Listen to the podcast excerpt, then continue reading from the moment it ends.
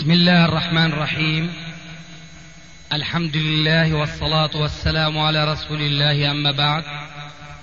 فهذا أحد أشرطة سلسلة الهدى والنور من الدروس العلمية والفتاوى الشرعية لشيخنا المحدث العلامة محمد ناصر الدين الألباني حفظه الله ونفع به الجميع. قام بتسجيلها والتأليف بينها محمد بن أحمد أبو ليلى الأثري. إخوة الإيمان والآن مع الشريط الخامس والثمانين بعد المئة السادسة على واحد. تم تسجيل هذا المجلس في ليلة التاسع والعشرين من جماد الآخرة 1413 هجري الموافق 22 12 1992 ميلادي. الحمد لله رب العالمين والصلاة والسلام على سيد الأنبياء والمرسلين. عليه فإنني أنتهز هذه الفرصة وإخواني لنرحب بفضيلة الشيخ ناصر الدين الألباني في هذه الزيارة الطيبة وهذه اللفتة الكريمة إلى مدينة معان القابعة في وسط الصحراء المترامية الأطراف والتي اشتاقت كثيرا للقاء محدث الديار الشامية الشيخ ناصر الدين الألباني لتنهل من هذا العلم الواسع حيث أنها تفتقر إلى العلماء الذين يسيرون على الطريق السليم والمنهج المستقيم الذي خطه لهم سيد الأنبياء والمرسلين سيدنا محمد عليه الصلاة والسلام. فأنطلق من حديث رسول الله صلى الله عليه وسلم والذي يقول فيه إن الحلال بين وإن الحرام بين وبينهما أمور مشتبهات لا يعلمهن كثير من الناس. فمن اتقى الشبهات فقد استبرأ لدينه وعرضه ومن وقع في الشبهات فقد وقع في الحرام. من هذا الحديث أنطلق إلى سؤالي فكما تعلمون بأنه انتشر في هذه الأيام بل في هذا الزمان المصارف الربوية بعبارة أخرى البنوك على اختلاف ألوانها وأشكالها مع الأفراد والمؤسسات والشركات. ونعلم بأن الحكم الشرعي لهذه المصارف بأنها حرام والعمل فيها حرام. ولكن فوجئنا بأنه يوجد هنالك أناس قاموا باستبدال هذه المصارف الربوية أن يكون لها ندا أن يكون هنالك مصارف أي بنوك إسلامية.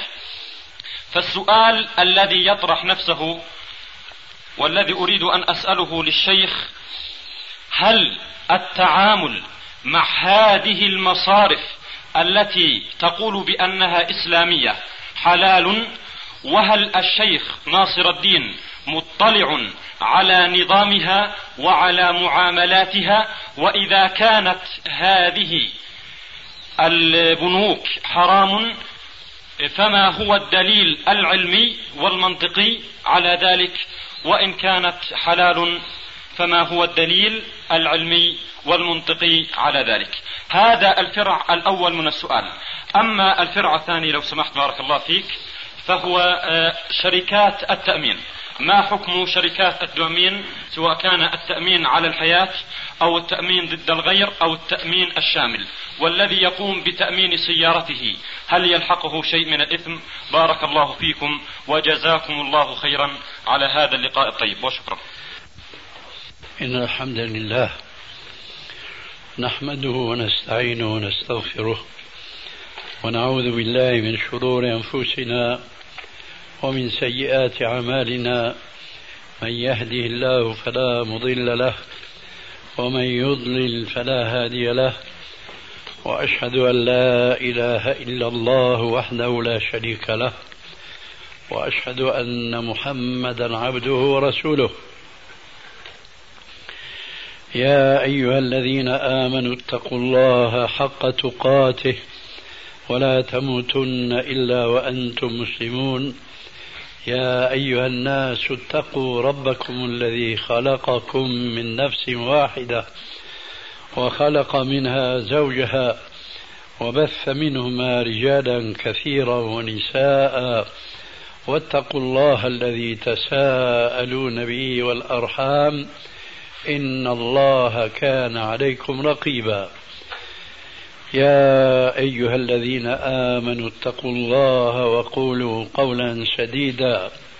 يصلح لكم أعمالكم ويغفر لكم ذنوبكم. ومن يطع الله ورسوله فقد فاز فوزا عظيما. أما بعد فإن خير الكلام كلام الله وخير الهدي هدي محمد صلى الله عليه وآله وسلم وشر الأمور محدثاتها وكل محدثة بدعة وكل بدعة ضلالة وكل ضلالة في النار. وبعد. أشكر الأخ الكريم على ما أفضى علي من ثناء لا أستحقه ولكني أتأدب بأدب الصحابي الأول والصديق الأكبر أبو بكر الصديق رضي الله تعالى عنه حينما كان بعض الناس يمدحونه ويثنون عليه خيرا فيقول اللهم لا تؤاخذني بما يقولون واغفر لي ما لا يعلمون واجعلني خيرا مما يظنون. بعد هذا أقول فإن لقاءنا هذا كان المفروض أن يكون من زمن بعيد. ولكن كما نعلم جميعا نحن معشر أهل, أهل السنة. الإيمان بقضاء الله عز وجل وقدره. فمن قديم نخطط أن نزور الإخوان الذين تجمعنا معهم رابطة الكتاب والسنة في هذا البلد الطيب. كنا نخطط من زمن بعيد ثم يحول بيننا وبين تنفيذ ذلك التخطيط قضاء الله وقدره ومشيئة الله عز وجل وإرادته. وكما أشرت آنفا من عقيدة أهل السنة وما تشاءون إلا أن يشاء الله رب العالمين. وها وقد شاء الله عز وجل أن نزوركم وأن نلتقي بكم وأن نتعاون على معرفة ما قد يهمكم من أمر دين دينكم وسنة نبيكم صلى الله عليه وآله وسلم. وكما تعلمون من الأحاديث الكثيرة التي تحض المسلم على طلب العلم. ومن ذلك قوله عليه الصلاة والسلام وما اجتمع قوم في بيت من بيوت الله يتلون كتاب الله ويتدارسونه بينهم إلا نزلت عليهم السكينة وغشيتهم الرحمة وحفتهم الملائكة وذكرهم الله في من عنده. فنسأل الله عز وجل أن يجعلنا من هؤلاء الذين يجتمعون لتلاوة كتاب الله ولدراسته على الوجه الذي درسه من أنزل عليه قول ربنا تبارك وتعالى وأنزلنا إليك الذكر لتبين للناس ما نزل إليهم. ولعل بعضكم على الأقل علم أننا قادمون إليكم من العقبة وأننا على سفر في هذه الليلة. وكنا اتفقنا مع أخينا الداعي لنا أن نلتقي بكم من الوقت ما بين ساعة ونصف إلى ساعتين والساعة الآن بالتوقيت الغربي الساعة السابعة إلا ربع فنحن معكم بالكثير إلى الساعة التاسعة. أي كما توعدنا ما بين ساعة ونصف وساعتين والآن نافلة منا لكم ربع ساعة فوق الساعتين. ولعل هذا من باب أول الغيث قطر ثم ينهمر. أي نرجو أن يكون هذا اللقاء الأول فاتحة لقاءات تتلو هذا اللقاء الأول وعسى وعسى أن يكون ذلك قريبا. وفي غالب عادتي أن أفتتح الأجوبة عن الأسئلة بكلمة تناسب المقام. ولكن بما أن الوقت هذا أولا محدد وسوف لا نتمكن مع الاجتماع بكم ليلة أخرى كما فعلنا مع غيركم. لذلك رأيت أن نجعل هذه الجلسة خالصة لتلقي الأسئلة التي تهم كل واحد منهم. آه، ملفتين النظر إلى ضرورة أن تختاروا من الأسئلة ما هو الأهم فالأهم كما قال الراجز العالم العلم إن طلبته كثير والعمر عن تحصيله قصير فقدم الأهم منه فالأهم. بعد هذا أقول طالما منذ سنين طويلة والحمد لله عرفنا أن البنوك الإسلامية التي بلغنا تعاملها إن تعاملها لا فرق بين أي تعامل من بنك آخر لا يحمل تلك اللافتة البنك الإسلامي. فقد يقول أو تكون اللافتة البنك البريطاني أو الأمريكي أو الهولندي. فأعمال البنك الإسلامي فيما علمنا لا تختلف في قليل ولا في كثير من معاملات البنوك اللا إسلامية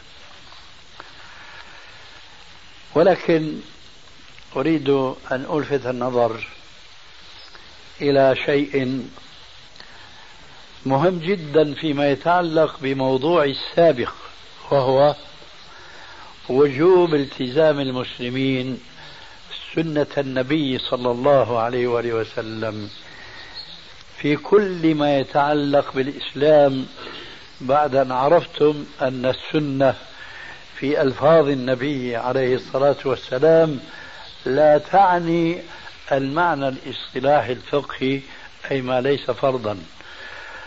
فعرفتم أن السنة هو الإسلام فيما طبقه عليه السلام غاية وأسلوبا. هناك مسألة خلافية بين الفقهاء مع الأسف منذ القديم. أنتم الآن تتعاملون مع شركات وتضطرون أن تتعاملوا مع بعض التجار الصغار فضلا عن الكبار. وكل التجار اليوم يتعاملون ببيعتين. تسمى في لغتكم كاش وبالتقسيط أي نقدا وبالدين. وثمن الكاش أقل من ثمن التقسيط. ثمن التقسيط زيادة على ثمن الكاش. كثير من أهل العلم قديما وحديثا يتبنون جواز هذا البيع مع فرق السعر بين بيع التقسيط وبين النقد. لكن نحن ندعو علماء المسلمين قبل من دونهم من طلاب العلم أو عامة المسلمين. ندعوهم بدعوة الله عز وجل في الآية التي أظن سبق ذكرها في أول هذا المجلس. فإن تنازعتم في شيء فردوه إلى الله والرسول إن كنتم تؤمنون بالله واليوم الآخر ذلك خير وأحسن تأويلا. إذا ما رجعنا إلى أحاديث النبي صلى الله عليه وسلم فيما يتعلق بأبواب البيوع لوجدنا هناك أحاديث تنهى عن بيع التقسيط أي البيع إلى أجل بزيادة في الثمن على بيع النقد. مع ذلك هذه الأحاديث اليوم تكاد أن تكون نسيا منسيا من بعض العلماء. فنحن نذكر الآن إخواننا الحاضرين بما سيأتي من أحاديث حول هذه المسألة لنبني عليها جواب ما حكم التعامل مع البنك الإسلامي. هناك حديث في مسند الإمام أحمد من رواية سماك ابن حرب رحمه الله عن عبد الله بن مسعود رضي الله تعالى عنه قال نهى رسول الله صلى الله عليه وآله وسلم عن بيعتين في بيعة. وفي لفظ نهى عن صفقتين في صفقة. سئل سماك بن حرب راوي الحديث المذكور آنفا ما بيعتين في بيعة قال أن تقول أبيعك هذا بكذا نقدا وبكذا وكذا نسيئة أي بالدين. أبيعك هذا الجهاز بمئة دينار نقدا وبمئة وعشرين مثلا تقسيطا. إلى شهر إلى شهرين حسب ما يتفقون. هذا الحديث صريح في النهي عن بيعتين في بيعة. كيف نفهم أنه بيع التقسيط؟ ذلك لأن التاجر يعرض بضاعة واحدة في صورة بيعتين فيقول نقدا إن اشتريت وبعتك نقدا فهو بمئة وإن اشتريت وبعتك بالتقسيط فهو بمئة وعشرين. في النتيجة حينتهي البيع إلى إحدى الصورتين المعروضتين فإن اشترى بالنقد فلا إشكال. وإن اشترى بالتقسيط فهو الإشكال. لما؟ لأنه أخذ زيادة مقابل الدين.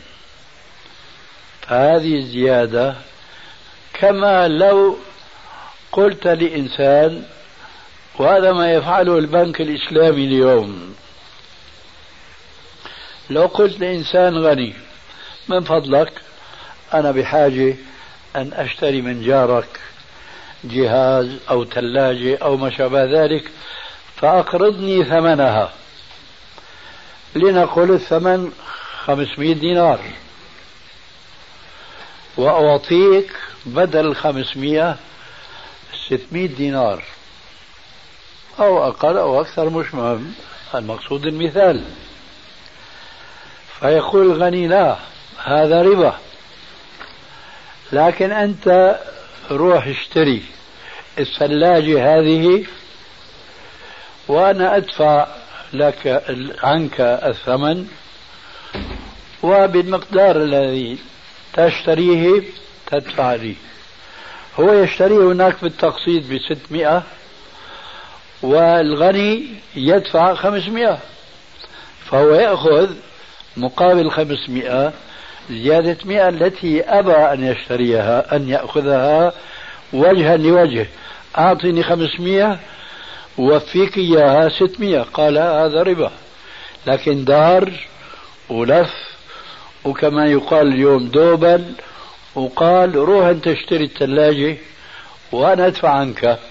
والثمن تدفعه لي فيما بعد خمسة أشهر ستة أشهر يروح يشتريها بستمائة ويدفع التاجر 500 ويأخذ فيما بعد الستمية. إيش الفرق بين هذا وهذا؟ لا فرق اطلاقا. وهذا له تفصيل قد نضطر أن ندخل فيه لكن أحاول حتى ما نطيل الجلسة لأنه يظهر أن هناك أسئلة أخرى. لكني أقول لقد جاء الحديث الآخر مبينا للناس أن هذه الزيادة التي يأخذها التاجر مقابل التقسيط ربا. جاء التصريح في الحديث أن هذه الزيادة التي يأخذها التاجر مقابل التقسيط ربا. ذلك الحديث هو حديث أبي داود في سننه من طريق أبي هريرة رضي الله تعالى عنه قال قال رسول الله صلى الله عليه وآله وسلم من باع بيعتين في بيعة عرفتم البيعتين في بيعة من بيان سماك بن حرب في الحديث الأول عن ابن مسعود. قال صلى الله عليه وآله وسلم من باع بيعتين في بيعة فله أوكسهما أو الربا. له أوكسهما أي أنقص الثمنين هذا حقه. أو إذا أخذ الزيادة فهذه زيادة ربا. من باع بيعتين في بيعة. البيعة التي استقر البيع عليها هو بيع التقسيط.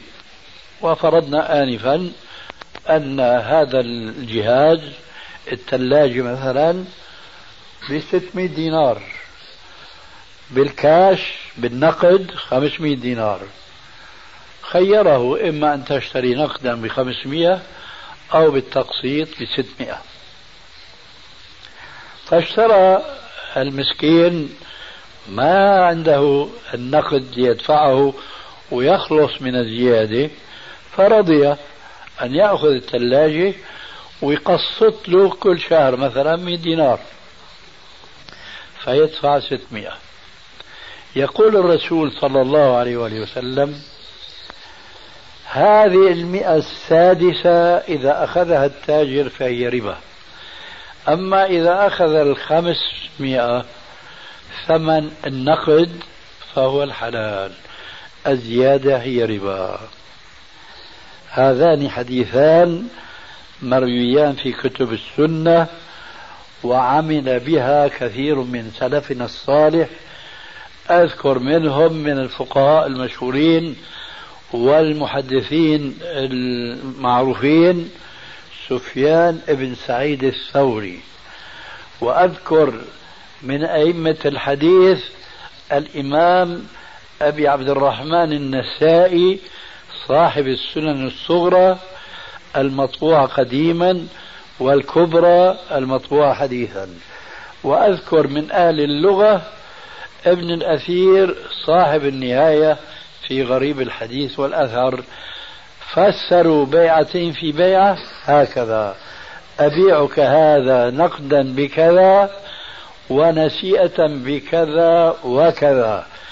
بكذا هو سعر النقد وكذا هو سعر التقسيط هذه المعاملة اليوم دعونا الآن والبنك. معاملة يتعامل بها التاجر الكبير والصغير وهي معاملة ربوية.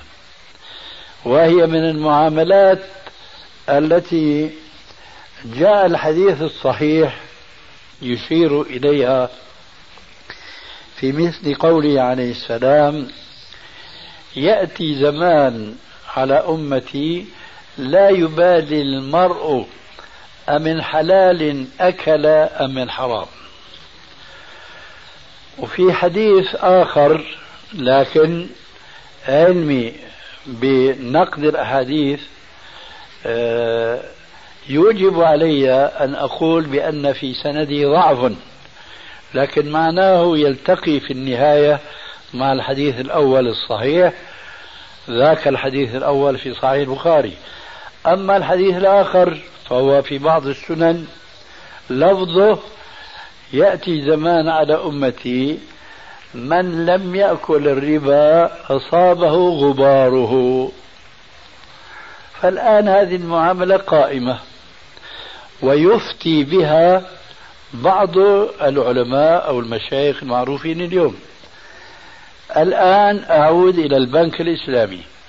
البنك الإسلامي يستثمر هذه الفتوى القائمة على خلاف هذه السنة الصحيحة. ولكن بشيء من اللف والدوران بشيء من الاحتيال.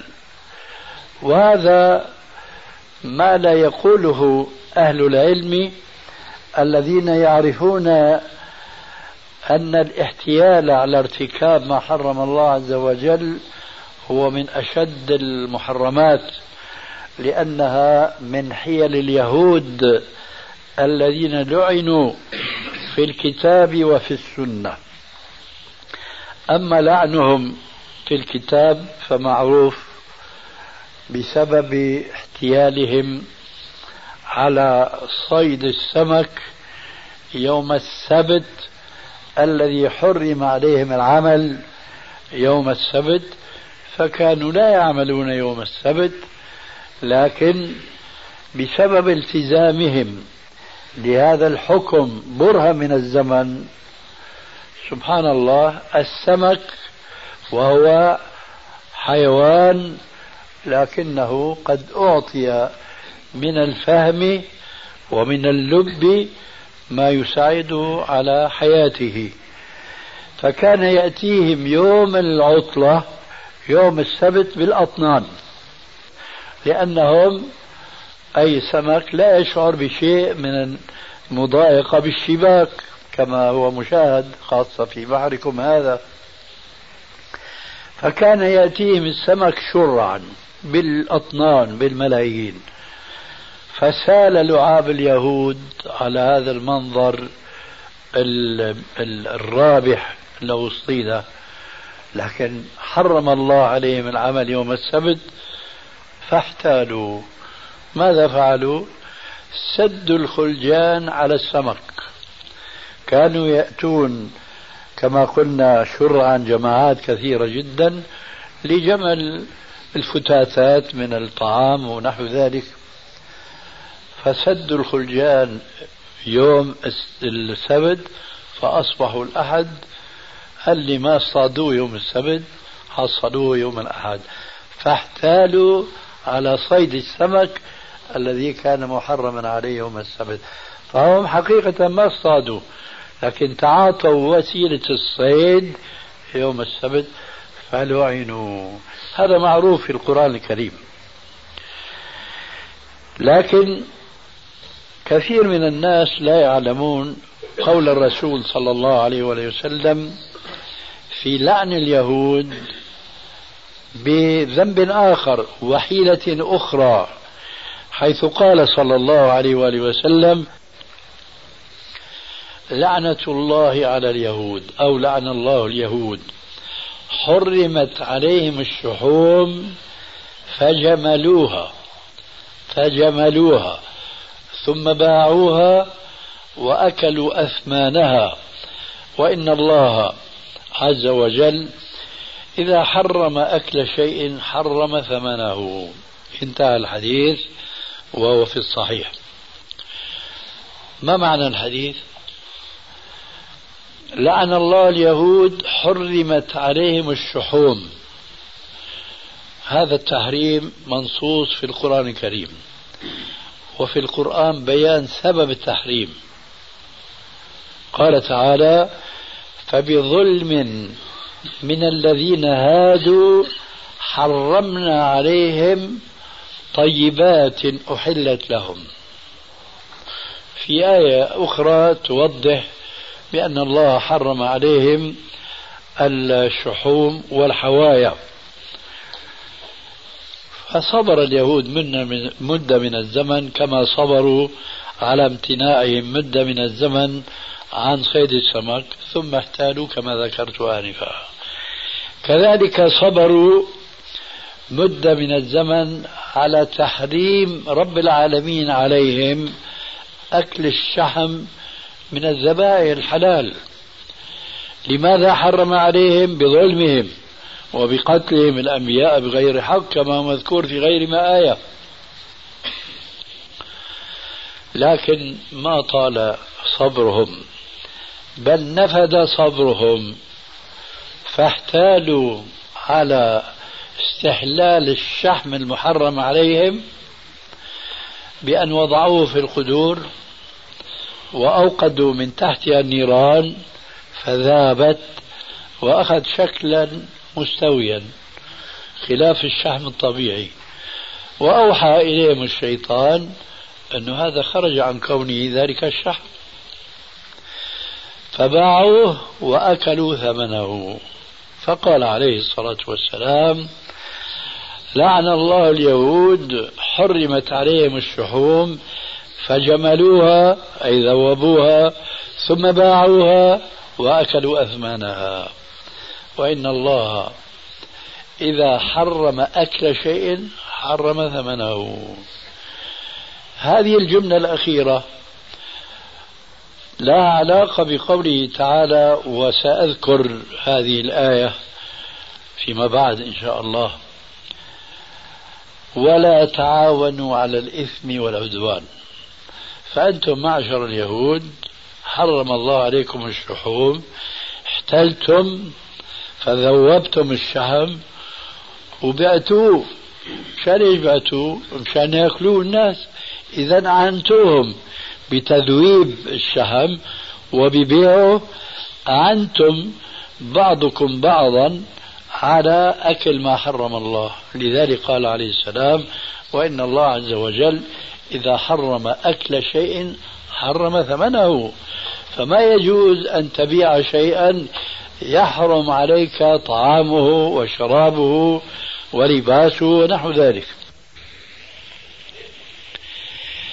إذا عرفتم الآية المتعلقة بصيد اليهود أو حبس اليهود للسمك يوم السبت وتذويبهم الشحم احتيالا على أكله تعلمون حينئذ أن المسلم لا يجوز أن يقع فيما وقع فيه بعض الأمم من قبلنا الذين كانوا يحتالون على ما حرم الله عز وجل. من أجل ذلك نبه النبي صلى الله عليه وآله وسلم أمته وحذرهم بطريق الإخبار بأن هذه الأمة ستسلك سبيل من قبلها. فقال عليه السلام لتتبعن سنن من قبلكم شبرا بشبر وذراعا بذراع حتى لو دخلوا جحر رب لدخلتموه. هذا رواية البخاري. وفي حديث آخر للترمذي ما هو أخطر وأدهى وأمر من هذا؟ ألا وهو قوله عليه السلام حتى لو كان فيهم من يأتي أمه على قارعة الطريق لكان فيكم من يفعل ذلك. فإذا لا يجوز للمسلم أن يستحل ما حرم الله. نعم أقول آسفا وجد من أحل باجتهاد نراه خطأ لمخالفته للسنة أحل بيع التقسيط. لكن ما يحلون الاحتيال أي أن يدخل وسيط كما صورت لكم آنفا. زيد من الناس يذهب عند التاجر بيقول له أقرضني 500 دينار وأعطيك إياها 600 قل لا هذا حرام ما يجوز. لكن روح أنت اشتري الثلاجة ب 600 دينار وأنا أدفع عنك وتجي تدفع لي 600 دينار. كل دروب على الطاحون النتيجة واحدة. هذا هو الاحتيال. منعهم من صيد السمك يوم السبت ما صادوا يوم السبت سبت لكن حصروا السمك بالخلجان فاصطادوها يوم الأحد كذلك هذه الحيلة هو ما يأكل الربا المكشوف لكن بالدوران والدوبلة على الحرام يأكله. هذا هو صنيع اليهود.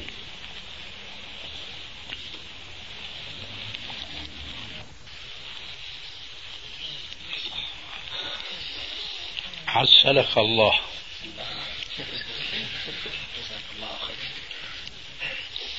هذه كلمة عربية غير مستعملة في هذه البلاد. إذا أراد الله بعبد خيرا عسله. هذا في الحديث. أي وفقه لعمل صالح. الله يصير حلو ها؟ حلو.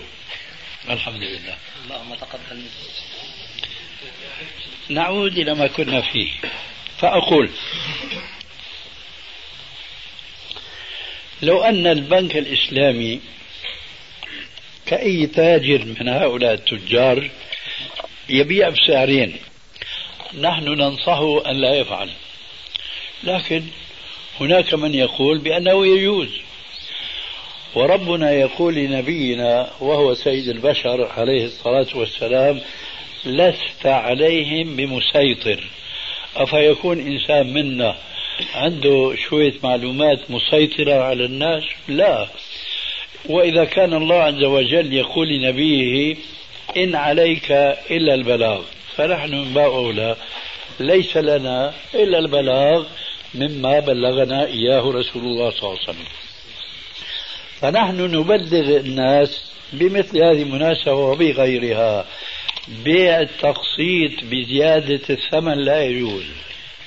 لكن بعض الناس لهم قدرهم لهم علمهم لهم اجتهادهم يفتون الناس أنه لا بأس من بيع التقسيط. فأقول لو كان البنك الإسلامي بنك تاجر بيجلب سيارات وبيجيب ثلاجات وإلى آخره كأي تاجر وبيبيع بسعرين نقول لا حول ولا في مين يفتيه. لكن لا أحد يفتيه بأن يدخل وسيطا بينه وبين الشاري بين التاجر وبين الشاري. روح أنت اشتري وأنا بدفع عنك ثم هو بيأكل إيش؟ الزيادة. فهذا ربا مكتوب لكننا أكرر لا أنصح مسلما يؤمن بالله واليوم الآخر ولو كان بقالا صغيرا رأس ماله صغير يبيع بسعرين فهذه الزيادة ربا والرسول عليه السلام يقول عاقبة الربا إلى قل. هذا من ناحية الشرعية. فالربا حرام والعاقبة إلى فقر إلى قل خلاف ما يظنون بأنهم يصبحون أصحاب أموال طائلة وطائلة وكثيرة جدا لكن عاقبة الأمر أن يحطم هذا المرابي شر التحطيم لأنه يحارب الله ورسوله. هذا من الناحية الدينية والأخروية أنه يعصي الله ورسوله. كل من أكل الربا بأي شكل من أشكال الربا سواء كان صراحة كما تتعامل البنوك الأخرى كما ذكرنا أو بطريقة اللف والدوران لكن أنا أعجب كيف يغفل هؤلاء التجار الذين يبيعون بسعرين أن من مصلحتهم المادية الدنيوية العاجلة أن يبيعوا بسعر واحد. مصلحتهم المادية أن يبيعوا بسعر واحد لولا الجشع ولولا تسلط العاجلة الثانية على قلوبهم. كيف؟ افترضوا الآن معي صورتين لتاجرين. كلاهما يبيعون أو يبيعان بضاعة واحدة. أحدهما يبيع بسعر النقد بالبيعتين. ما بياخذ زيادة مقابل الدين والتقسيط. الآخر بيبيع بسعرين كما ذكرنا آنفا. أي التاجرين تكون عاقبة التجارة تبعه رابحة أكثر؟ آه الذي يبيع بسعر واحد أم الذي يبيع بسعرين؟ من الناحية المادية. قولوا نشوف شو بتقولوا؟ لماذا؟ لأنه كل إنسان بحب الثمن الرخيص والبضاعة واحدة. فحينما الزبائن بيسمعوا أنه هذا التاجر بيبيع نفس البضاعة بالتقسيط بنفس الثمن ما حدا بيروح لعند الرجل اللي بياخذ زيادة مقابل التقسيط. كلهم بيتوجهوا إلى التاجر الذي يبيع بسعر واحد لماذا لا يفعل التجار هكذا؟ لما قلت لكم آنفا. تسلط الطمع والجشع في قلوب التجار. هذا من جهة ورفعت الشفقة والرحمة من قلوب هؤلاء التجار. فهم لا يعرفون إلا المادة وإلا الدنيا. أنا أقول بهذه المناسبة التاجر بحكم انشغاله بالتجارة ولا بأس من ذلك لأن الصحابة كانوا يتاجرون كما تعلمون رحلة الشتاء والصيف المذكورة في القرآن الكريم.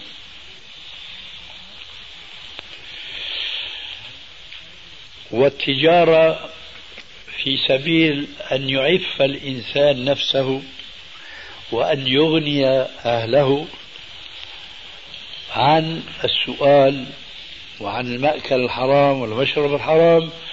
هذه عبادة. بل إن النبي صلى الله عليه وآله وسلم عد ذلك من جملة الجهاد أو اعتبر ذلك من سبيل الله. كما جاء في الحديث الذي رواه الطبراني وغيره وذكره الحافظ المنذري في كتابه الترغيب والترهيب وفي كتاب البيوع أن النبي صلى الله عليه وآله وسلم كان جالسا يوما بين أصحابه حينما مر بهم رجل شاب جلد قوي نشيط. فلما رأوا أصحابه بهذه المثابة من القوة والنشاط قالوا لو كان هذا في سبيل الله. لو كان هذا في سبيل الله. فقال عليه الصلاة والسلام إن كان هذا خرج يسعى على أولاد له صغار فهو في سبيل الله. وإن كان خرج يسعى على أبوين شيخين كبيرين فهو في سبيل الله. إذا لا مانع للمسلم أن يعمل في التجارة وأن يضارب فيها لأن هذا اعتبره الرسول عليه السلام من سبيل الله. لكن من يكون في تجارته في سبيل الله؟ لا شك أنه هو الذي يحافظ على أحكام الله في تجارته التي هي من سبيل الله. مثلا ربنا عز وجل قال أردت التجارة. فيه له قوانينه له نظمه له دفاتر إلى آخره. صعب جدا أن ترى تاجرا في هذا الزمان آه، متعبدا. العبادة التي هي فوق الفرض. العبادة التي فوق الفرض. مثلا بالكاد أن تجد تاجرا منغمسا في تجارته يسمع نادي الله يقول حي على الصلاة حي على الفلاح ثم يترك بيعه وتجارته وينطلق إلى المسجد. هذا يمكن أن يوجد ولكن بنذرة ولكن إن وجد فلا يكاد الإمام يسلم إلا وهو يسارع في ذهابه إلى متجره. لا بأس هذا قضى الفريضة والحمد لله اللي هو تاجر ومع ذلك بحافظ على أداء الصلاة في وقتها. ومع الجماعة أما أن يجلس أن يذكر الله يقرأ مثلا الأذكار والأوراد المتعلقة بدور الصلاة هذا نادر جدا جدا أن يحافظ عليه تاجر من هؤلاء التجار. من هنا نعرف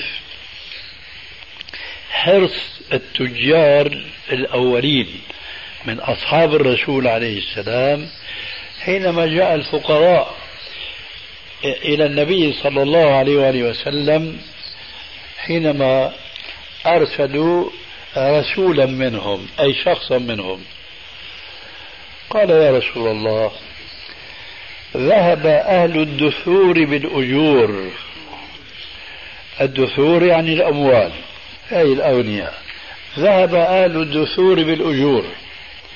يصلون كما نصلي ويصومون كما نصوم ويحجون كما نحج. ويتصدقون ولا نتصدق. أخذ هذا على خاطرهم أنه نحن فقراء ومساكين الأغنياء سبقونا في الخير. بيعملوا الطاعات والعبادات وبيشاركونا فيها ونحن لا نستطيع أن نشاركهم في الخصلة التي تفردوا بها عنا وهي أنهم يتصدقون بأموالهم ونحن فقراء. فقال لهم عليه الصلاة والسلام أفلا أدلكم على شيء إذا فعلتموه سبقتم من قبلكم ولم يدرككم من بعدكم إلا من فعل مثلكم. تسبحون الله دبر كل صلاة ثلاثة وثلاثين وتحمدون الله ثلاثة وثلاثين وتكبرون الله ثلاثة وثلاثين أو قال أربعة وثلاثين أي آخرها لا إله إلا الله وحده لا شريك له له الملك وله الحمد وعلى كل شيء قدير. فرجع رسول الفقراء إليهم فرحا مسرورا. هي الرسول عليه السلام أعطاهم مادة من العبادة لا يدركهم فيها إلا من فعل مثله فأخذ الفقراء يعنون بهذا الذكر دور الصلاة.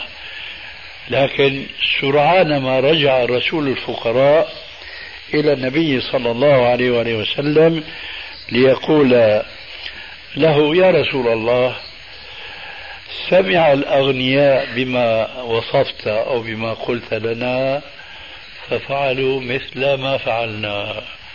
فقال عليه الصلاة والسلام ذلك فضل الله يؤتيه من يشاء. غرضي من هذا الحديث هو أن الفقراء بسبب عدم انشغالهم بالتجارة والبيع والشراء عندهم فراغ. فهم يستغلون هذا الفراغ بذكر الله بتلاوة القرآن بالصلاة على الرسول عليه السلام بقراءة الأوراد في الصباح والمساء. وبكل مناسبة وهناك أوراق وكتب كثيرة جدا تبين هذه الأذكار والأوراد.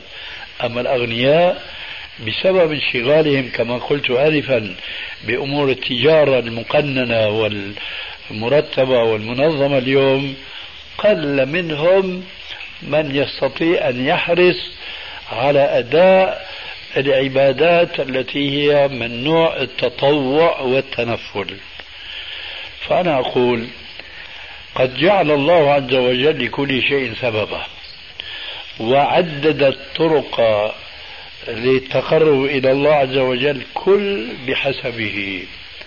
نقول الآن التجار ما يستطيعون من العبادات والأذكار ما يستطيع الفقراء لكن التجار يستطيعون أن يفعلوا من القربات والطاعات ما يفوقون بها وهم في أثناء تجارتهم ما يفوقون أو يسبقون الفقراء المتفرغين للعبادة والطاعة. كيف ذلك؟ بأن يعرضوا عن بيع التقسيط. بيع التقسيط. ويبيعون بيعة واحدة بسعر النقد. وقلنا آنفا أن هذا أنفع لهم دنيا وتجارة لأن الزبائن كله راح يرجعوا لعنده. ومن ناحية أخرى حينما يبيع التاجر بسعر النقد لإنسان فقير لا يستطيع أن يفي له السعر نقدا. انظروا الآن كم سيربح هذا التاجر. يقول الرسول عليه الصلاة والسلام في الحديث الصحيح قرض درهمين صدقة درهم. قرض درهمين يساوي عند الله عز وجل صدقة درهم.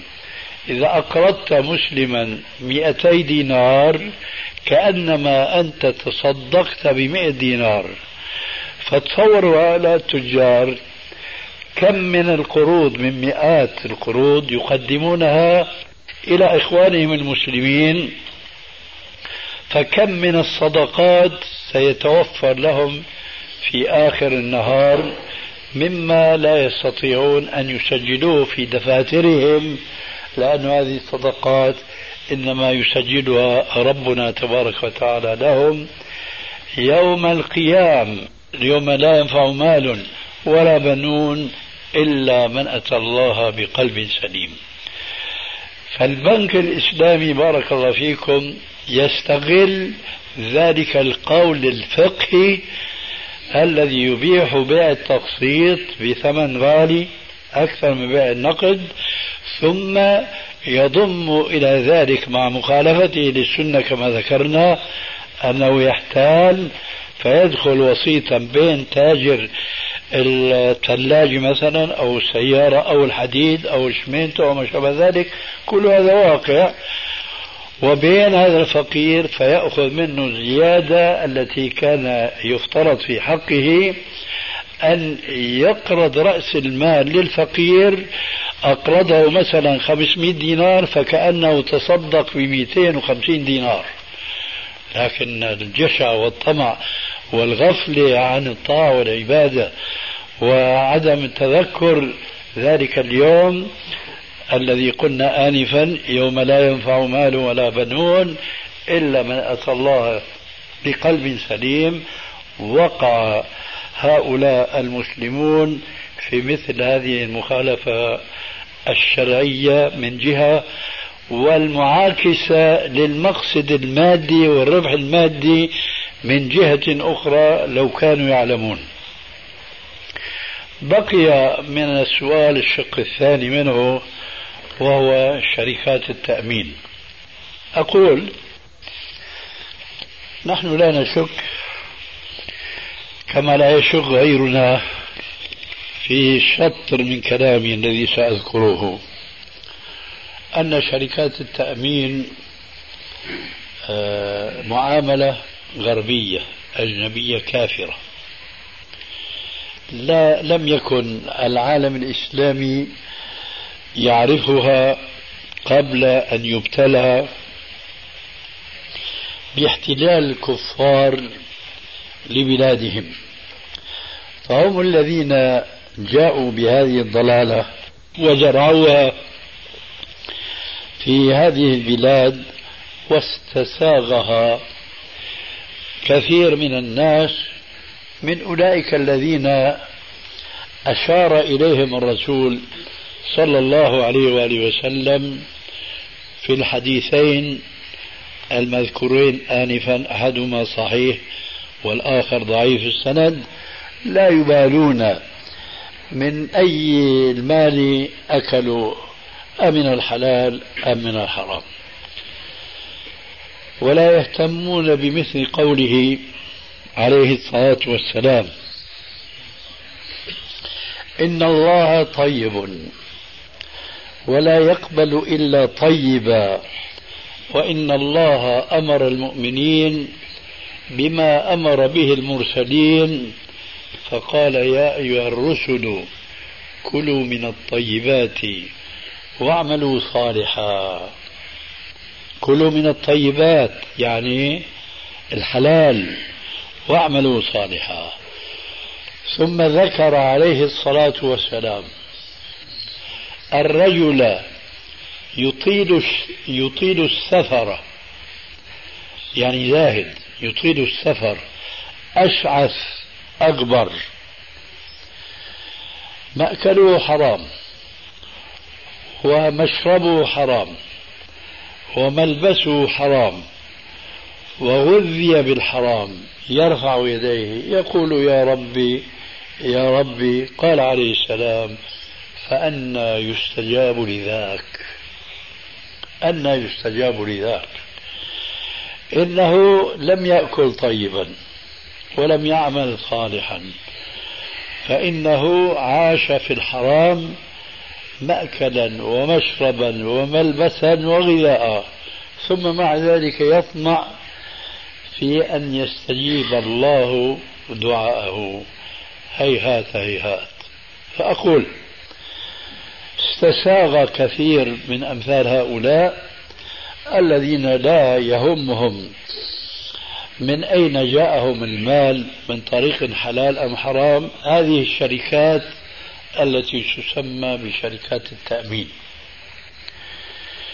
شركات التأمين أقول هي ميسر أو بعبارة أوضح قمار مقنن منظم ناعم ومن نعومته اسمه. لا يسمى قمارا لأن القمار اليوم أخذ أسماء جديدة.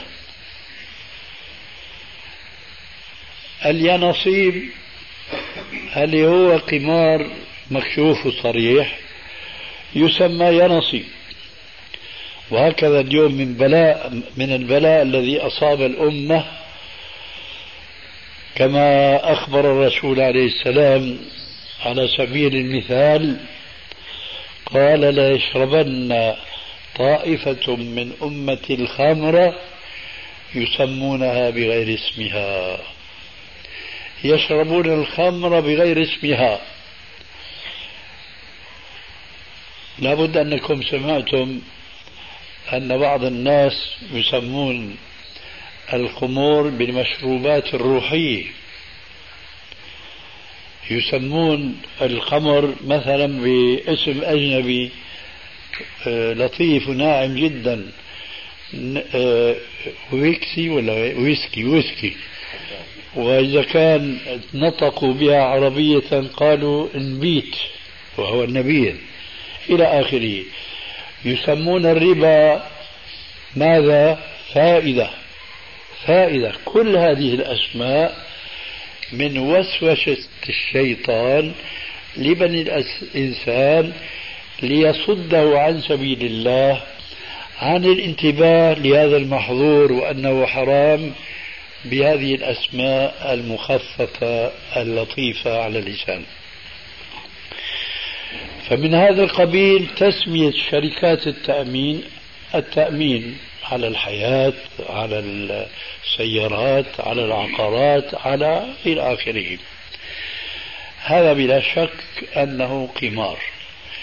القمار من أسمائه في اللغة مقامرة على وزن مخاطرة لفظا ومعنى مخاطرة. ليه؟ لأنه مش قائم هو في كثير من الأحيان قائم على الحظ واليانصيب مش قائم على السعي والضرب في الأرض الذي أباحه الله عز وجل. ولذلك قال تعالى في القرآن الكريم إنما الخمر والميسر والأنصاب والأزلام رجس من عمل الشيطان فاجتنبوه.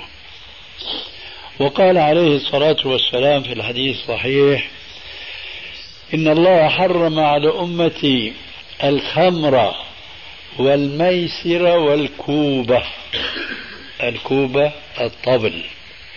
إن الله حرم على أمتي الخمر والميسر والكوبة الميسر له صور وله أنواع كثيرة كثيرة جدا. تعرفون هذه الألعاب التي منها لعب الشد لعب الدامة لعب الشطرنج البرسيس ومدري إيش في أشياء كثيرة وكثيرة جدا شيء نعرفه وشيء ما بنعرفه. هذه الألعاب كلها إذا دخلها المال صارت محرمة يقينا بدون مال قد تكون محرمة قد لا تكون هذا له بحث آخر. الآن شركة التأمين مثل البنوك. البنوك ليس لها رأس مال إلا أموال الذين يتعاملون مع البنوك. وفي سبيل أخذ الربا الذين سموه في تعاملهم مع الناس حتى الإسلاميين اليوم إلا ما ندر منهم غلبوا على لفظهم الديني فأخذوا يستعملون لفظة الفائدة مكان الربا. هذه البنوك ليس لها رأس مال. رأس مالها رأس مال عملائها. وكلكم يعلم كما أعلم لو أن هؤلاء العملاء كما يقال قديما في ليلة لا قمر فيها أجمعوا أمرهم وسحبوا رؤوس أموالهم من البنك ماذا يصيب البنك؟ الإفلاس بلا شك فإذا هذا البنك ما قام إلا على أساس الأموال التي يودعها في هذا البنك المتعاملون مع البنك سواء ما كان يحمل اسم إسلامي أو بريطاني. الأسماء عند الفقهاء لا تغير من حقائق المسميات أبدا. الحق هو بما يقوم في المسمى وليس بما هو به يسمى. قد يكون رجل اسمه صالح لكن حقيقة عمله كله طالح. فما يفيد أن اسمه صالح. آه، فإذا هذا البنك تعاون مع العملاء فلا يصيب المكروه والمحظور شرعا. هم الذين أقاموا هذا البنك وبنوه وأوجدوا له موظفين بالعشرات من مدير البنك إلى قمام البنك. يعني كناسه هذا البنك اولا لا يقوم إلا بهذا هؤلاء الموظفين ثم بأولئك العملاء الذين أودعوا أموالهم في هذا البنك. هنا يأتي الآية السابقة التي أشرت إليها حينما تكلمت عن قول الرسول عليه الصلاة والسلام لعنة الله أو لعن الله اليهود حرمت عليهم الشحوم فجملوها ثم باعوها وأكلوا أثمانها وإن الله إذا حرم أكل شيء حرم ثمنه. ذكرت الشطر الأخير من الآية وأول هذه الآية قوله تعالى وتعاونوا على البر والتقوى ولا تعاونوا على الإثم والعدوان. فإذا ليس البنك هو المسؤول عن ارتكاب عملية الربا بل والذين أيضا يمدونه برؤوس أموالهم. من أجل ذلك أكد هذا النوع من التعامل وأنه محرم بل وأن الذين يتعاونون على هذا المحرم هم ملعونون شرعا. فمن كان يخشى الله ويخشى أن يكون بعيدا من رحمة الله فلا يكون عونا في مثل هذا العمل المحرم للآية السابقة ولا تعاونوا على الإثم والعدوان ولقوله عليه الصلاة والسلام لعن الله آكل الربا. آكل الربا هو البنك هو الموظفون. وموكله هم عملاؤه. وكاتبه بعض الموظفين فيه بالنص وشاهديه. الآن يمكن يستغنوا عن الشهود بهالروتين المعروف اليوم بكتابة آه، شو بسموها كمبيالات أيوة ونحو ذلك. فإذا هذا البنك قام على أساس التعاون على المنكر. فلا يجوز للمسلم أن يتعاون مثل هذا التعاون. مثله تماما شركات التأمين. شركات التأمين يقع حادث سيارة آخر موديل كما يقولون ثمنها مثلا خمس خمسين ألف ستين ألف أو أكثر أو أقل. ركبها هذا المغرور. هل اشترى السيارة يمكن بواسطة البنك أيضا. ما كاد يمشي إلا بضع كيلومترات وإذا به يعمل فيها حادث فيحطمها شر تحطيم. مأمن عليها. بيروح على الشركة شركة تأمين كان دفع قسط واحد. مهما كان هذا القسط يمكن يكون 100 دينار 200 دينار ما بيهمني. الشركة اشترت له أخت السيارة تماما بنفس السعر خمسين ألف ستين ألف إلى آخره. من أين جاءت الشركة بالخمسين ألف ستين ألف؟ من كيسها لا. هذا من المشتركين في هذه الشركة على التأمين. الشركة مثلا عندها ألف مشترك وكل واحد يدفع كل شهر أو كل سنة حسب الاتفاق المبلغ المرقوم أعلاه. الواحد منهم بمضي سنين ولا يعمل حادث لكن عم يدفع. عم يدفع والأموال هي عم تتجمع عند الشركة. بيصدف حادث مثل الحادث اللي كلف الشركة خمسين ألف أو ستين ألف؟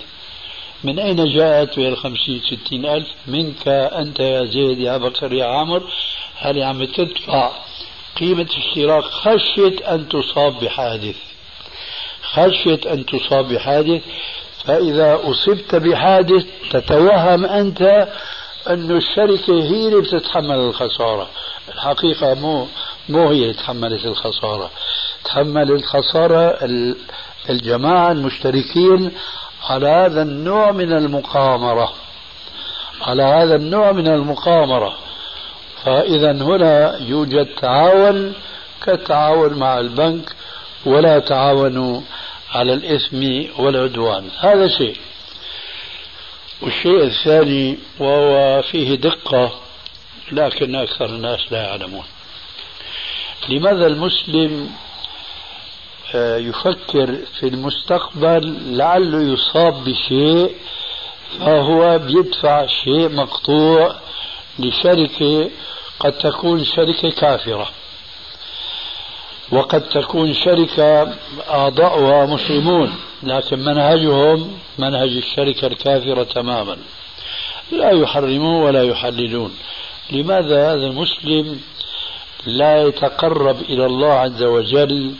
وما أقول كما يعطي للشركة كل شهر أو كل سنة مقدار معين من الضريبة المرسومة عليه؟ لماذا آه لا يدفع للفقراء والمساكين مثل هذه الأموال من باب التقرب إلى الله عز وجل ومن باب قوله عليه الصلاة والسلام داووا مرضاكم بالصدقة فأنت إذا تقربت إلى الله وسألته أن يحفظك أنت ومالك وسيارتك وما تملك فربنا عز وجل كما قال أما يجيب دعوة المضطر إذا دعاه أمن يكشف السوء. الكفار لا يعرفون هذه المعاني التي نسميها اليوم بالمعاني الروحية الإيمانية. ما يعرفون هذه الأشياء ما يعرفون شيء اسمه التوكل على الله عز وجل وإنما يعرفون التوكل على الأسباب المادية على الأسباب الكونية الطبيعية. يجب نحن أن نحقق في أنفسنا الفارق الكبير بيننا نحن بصفتنا مسلمين وبين أولئك الكافرين الذين لا يؤمنون بالله ولا برسوله ولا يحرمون ما حرم الله ورسوله. أذكر حديثا هنا بهذه المناسبة آه، فيها معنى لفت النظر إلى بعض الأسباب التي ينبغي على المسلم ألا يعتمدها من باب التوكل على الله تبارك وتعالى توكلا كاملا حقيقيا. جاء في صحيح البخاري أن النبي صلى الله عليه وآله وسلم قال ذات يوم وهو في المسجد يدخل الجنة من أمتي. سبعون ألفا بغير حساب ولا عذاب وجوههم كالقمر ليلة البدر. قال عليه الصلاة والسلام هذا الحديث ثم دخل بيته. وتعلمون أن بيته بجانب مسجده. فأخذ أصحابه الذين سمعوا هذا الحديث منه يتساءلون ويتظننون من يكون هؤلاء السبعين ألف طوبى لهم. يدخلون الجنة وجوههم كالقمر ليلة البدر بدون حساب ولا عذاب. بعضهم يقول هؤلاء نحن المهاجرين الذين هاجرنا من أوطاننا من مكة إلى المدينة في سبيل الله عز وجل.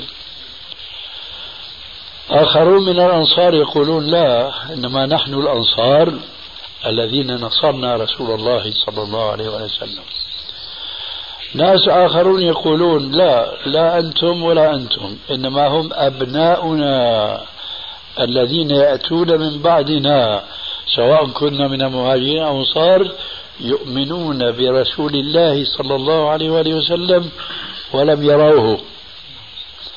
لا شك لكل من هذه الجماعات فضلها من المهاجرين والأنصار وأبناء المهاجرين والأنصار لكنها درجات. وإذا بالرسول عليه السلام يخرج عليهم فيقول لهم يرفع هذا النزاع وهذا الخلاف. فيقول هم الذين وهنا الشاهد. هم الذين لا يسترقون ولا يكتوون ولا يتطيرون وعلى ربهم يتوكلون. هم الذين لا يسترقون ولا يكتوون ولا يتطيرون وعلى ربهم يتوكلون. ما معنى لا يسترقون؟ أي لا يطلبون الرقية. أي مريض يشعر بوجع في رأسه في يده في منكبه في أي آه، ناحية من بدنه. يأتي إلى رجل يعتقد فيه العلم أو الصلاح يقول في التعبير العامي كبسني ارقيني. هذا يجوز شرعا ما هو حرام لكن ليس من كمال التوكل. لأن الرسول عليه السلام قال في صفة أولئك السبعين الذين يدخلون كما عرفتم الجنة بغير حساب ولا عذاب وجوههم كالقمر ليلة البدر. لا تطلب الرقية من الرجل الصالح. وإنما أطلب من الله عز وجل أن يعافيك وأن يشفيك. لماذا؟ لأن طلبك الرقية من هذا الشيخ أو هذا الصالح مظنون أن يتحقق دعاؤه فيك. مش مقطوع ولا هو يعني غالب الظن أنه راح يستجاب دعاؤه فيك. إذا دع أن تستعين بغيرك في مثل هذه القضية وسل الله وحده تبارك وتعالى. هذه الخاصة الأولى. هم الذين لا يسترقون ولا يكتوون. الكي بالنار معروف خاص عند العرب والبدو منه بصورة أخص إنه علاج ناجح في كثير من الأمراض. حتى جاء في بعض الأحاديث الصحيحة أنه من خير ما تداويتم به. وهو الكي بالنار لكنه عليه السلام من باب بالمؤمنين الرؤوف الرحيم قال وأنهى أمتي عن الكي لماذا؟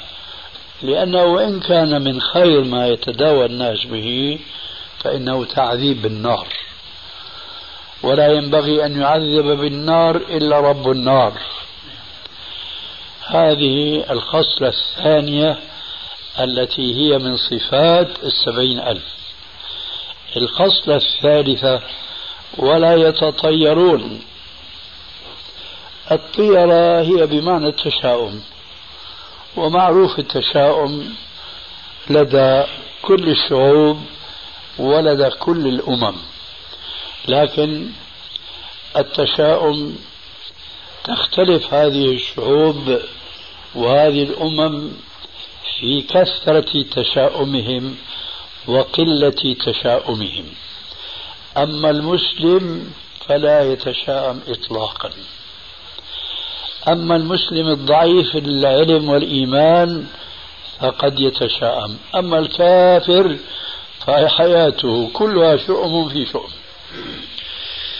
فالرسول صلى الله عليه وسلم يقول أن من صفات هؤلاء السبعين ألف أنهم لا يتشاءمون أي لا يتطيرون. الطيرة تصد الناس عن مصالحهم وأصل الطيرة في اللغة العربية مشتقة من الطير. وكان من عادة العرب في الجاهلية حيث كانوا مرضى في قلوبهم وفي عقولهم وحسبكم دليل على ذلك أنهم كانوا يعبدون حجرا ينحتونه بأيديهم ثم يعبدونه من دون الله تبارك وتعالى. فهذه حماقة ما بعدها حماقة. وقلة عقل ما بعدها قلة عقل. ومن هذا القبيل الطيرة اشتقت من الطير لماذا؟ لأن العربي كان إذا خرج عازما على السفر فإذا صادفه طير ولا بد أن يصادف طير إما إذا كان يعيش في بلدة في مدينة أو في قرية أو في البادية لابد ما يصادفه طير هذا الطير الذي لا يعقل وهذا الإنسان يعقل بل لا يعقل لماذا؟ لأنه كان إذا رأى هذا الطير هذا الحوين الصغير إذا طار يمينا تفاءل خيرا أنه هاي سفرته راح يكون موفق فيها. وإذا طار يسارا تراجع عن سفره لأن الطير طار يسارا. سبحان الله. هو الطير نفسه ما يدري لما طار يمينا أو طار يسارا. فكيف يدري عن سفرة هذا الرجل هل سيكون موفقا أو لا؟ من هنا اشتقت الطيرة. اشتقت الطيرة فقال عليه السلام في صفات أولئك السبعين ولا يتطيرون. وعلى ربهم يتوكلون. هنا الشاهد الآن. وعلى ربهم يتوكلون. هذه الجملة تشمل الأنواع الثلاثة. أما في الرقية وطلبها من الغير فقد عرفتم أن المفروض فيه أن يتوجه إلى الله ويتوكل على الله فإن شاء عافاه وإن شاء ابتلاه. أما الكي بالنار فعرفتم السبب أنه تعذيب النار فلا ينبغي للمسلم أن يعذب نفسه بالنار وأن يلجأ أيضا إما إلى الطب النبوي الذي يقول مثلا عليه الصلاة والسلام في بعض ما جاء عنه في الحبة السوداء شفاء من كل داء إلا السام أي الموت. أو يستعمل إذا كان هذا المرض الذي يريد أن يكويه بالنار له علاج من الطب المادي المعروف. ولو كان يعني استفدناه من الكفار فلا مانع أن نستفيد منهم ما لا يتعارض. مع ديننا من دنياهم. هذا ما يتعلق بالكي بالنار وما يتعلق بالطيرة فأدعى للمسلم أن لا يهتم بالطيرة إذا فجأته. والطيرة كما قلنا الأصل يتعلق بالطير لكن الطيرة والتشاؤم يتحقق بصور كثيرة وكثيرة جدا. تارة تكون متوارثة بين الناس خرافة من الخرافات يقيمون لها وزنا. مثلا بعضهم يقول إنه الغسيل ما بيجوز أن يغسل في يوم كذا. الصابون ما بيجوز أن يدخل البيت في يوم كذا.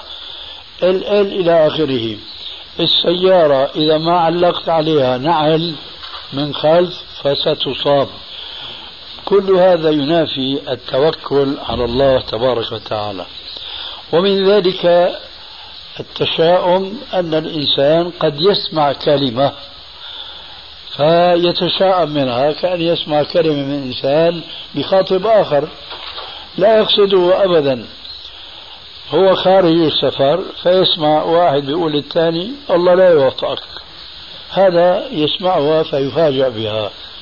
لكن عليه أن توكل على الله ولا يبالي بهذه الكلمة لأنه إن اهتم بها فيكون شأنه شأن ذلك الجاهلي الذي يهتم بالطير لما طار يساره وهو لا يدري لما طار يمينه أو يساره وعلى ربهم يتوكلون.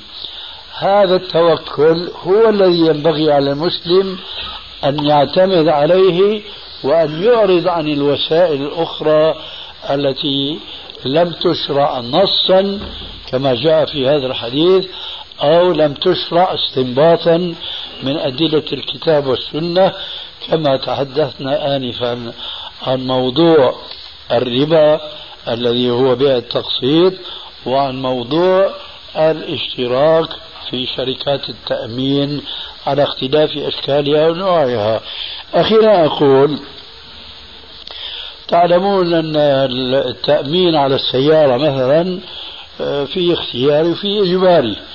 فما كان إجباريا فهو ما يدفع بطلب من الدولة كسائر الضرائب التي تفرض على أفراد الشعب ولا بد لهم من أن يدفعوها. فلا إثم عليهم في ذلك. أما التأمين أو الاشتراك في الشركة في التأمين الخياري هذا ما ينبغي للمسلم أبدا أن يوافق على ذلك. ما وجد إلى ذلك سبيلا. وبهذا القدر كفاية والحمد لله رب العالمين. ولعلي أجبت الأخ عن كل ما تضمنه سؤاله. أقول هذا خشية أن يكون فاتني شيء. وإياكم إن شاء الله. بارك الله في الجميع. جزاك الله خير يا شيخ. أهلا وسهلا. يعطيك العافية. هي الساعة تسعة وعشرة لكن صحيح مأساة المسلمين تتوسم الحرص والسؤال في رأيك ما هي الأسباب وما هي في المستقبل راح تكون الله أكبر. الله أكبر. ما دام تريد الجواب مختصر وسؤالك مختصر الجواب في قولي عليه السلام. وله علاقة بموضوعنا السابق.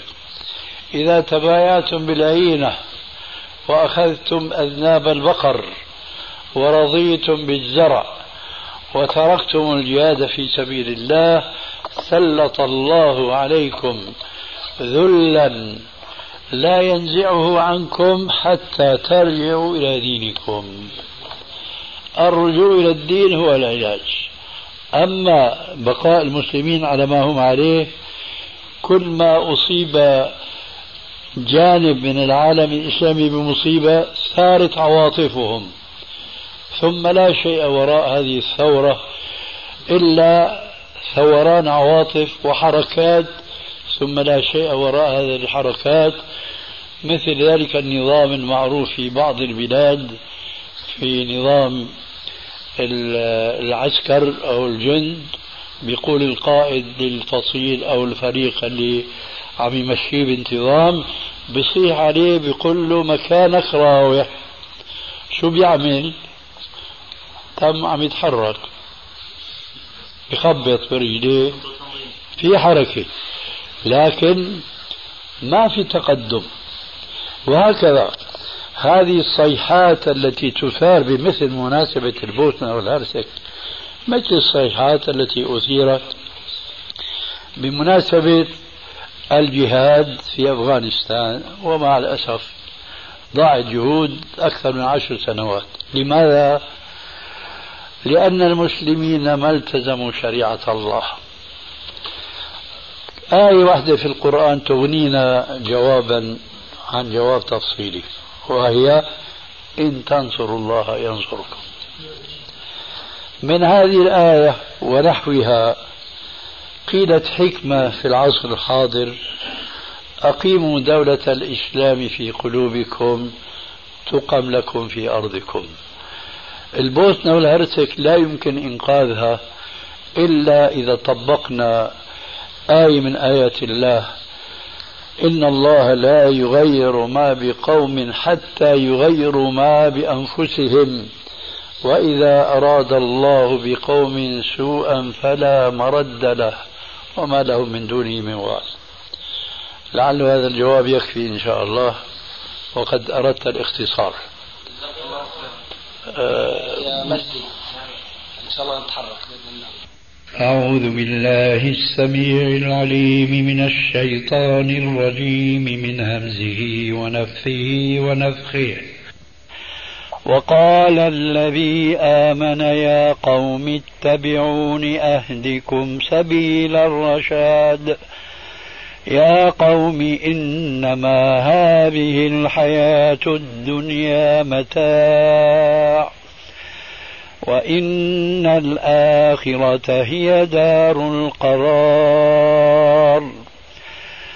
من عمل سيئة فلا يجزى إلا مثلها. ومن عمل صالحا من ذكر أو أنثى وهو مؤمن فأولئك يدخلون الجنة يرزقون. يرزقون فيها بغير حساب. ويا قوم ما لي أدعوكم إلى النجاة وتدعونني إلى النار.